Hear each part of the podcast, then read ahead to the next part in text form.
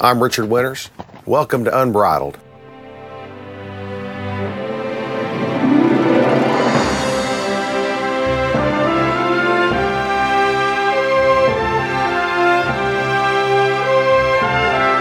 Today I want to talk to you about the parable of the pitchfork.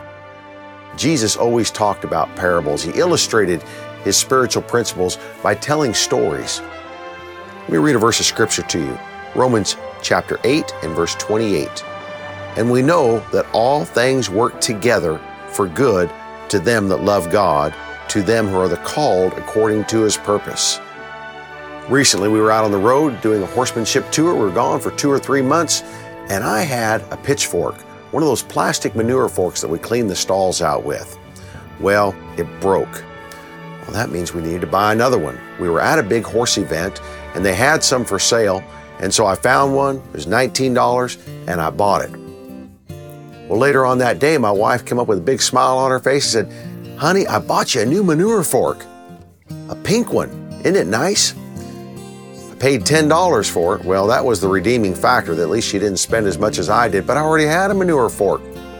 Well, with just a little bit of grumbling underneath my breath, we went on about our business, now with two manure forks. I only needed one. You know what happened?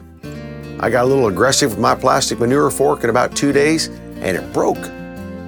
Well, I was kind of happy to have my wife's $10 pink manure fork. Now, a couple days later, I'm using that pink manure fork and I go to throw the manure in the muck bucket and the whole fork falls off the handle. The little screw that you need came undone. I thought, oh man, cheap $10 fork. What's up with that? So I have to go down to Walmart and buy some new screws that'll go in that manure fork. But I only needed one bolt and one nut. But they wouldn't sell me one bolt and one nut. They wanted to sell me three, and that cost a dollar. So that bent me out of shape a little bit. I didn't want to buy three, only wanted to buy one. But I bought all three, put my manure fork back together, and threw the extra screws down in the drawer in our horse trailer. A couple days later, I'm cleaning out the stall, and boom, it happens again. The fork falls right off the handle. Oh, I can't believe it. Hey, wait a minute. I had just bought three screws when I thought I only needed one. I was able to go back to the trailer rather than back to Walmart and get a new nut and bolt and put my wife's beautiful pink manure fork back together. Now, that's about as silly and trivial a story as I could ever come up with, but it illustrates a larger point. I grumbled a little bit when my wife bought that extra manure fork. But you know, in two days, I needed that extra manure fork. I grumbled a little bit when I had to buy three screws instead of one, but a couple days later, I needed an extra screw. And this verse of scripture comes alive. All things work together for good to those who love God, who are the called according to his purpose. Now, God did not reveal to me when my wife walked up with that pink manure fork that I would be needing in a couple days, nor did he reveal to me that I would need those extra screws when I had to spend an extra 67 cents to buy a full package of screws, but I did need them. And you know, God oftentimes does not reveal to us why certain things happened in our life. Why did we have that flat tire on the way to that appointment? Why did we get laid off from that job? But who knows, maybe that flat tire and that extra 45 minutes spared us from an accident down the road. Maybe being laid off from that job opened up a new opportunity and a new career that you never would have thought about had you stayed in the job that you were in.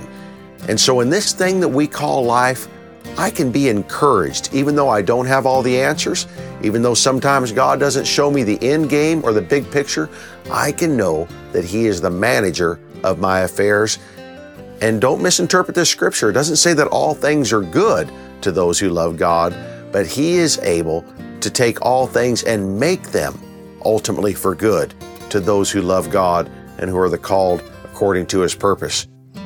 So on those days when I think I have too many manure forks or I think I have too many nuts and bolts, maybe God has a master plan in mind, and I take a lot of peace and comfort from that. So whatever your circumstances are today, and you have more questions than answers, take comfort in knowing that God has a master plan for you. Let's pray. Lord, we do thank you today that you are concerned about every intimate detail of our lives, regardless of the circumstances or situation.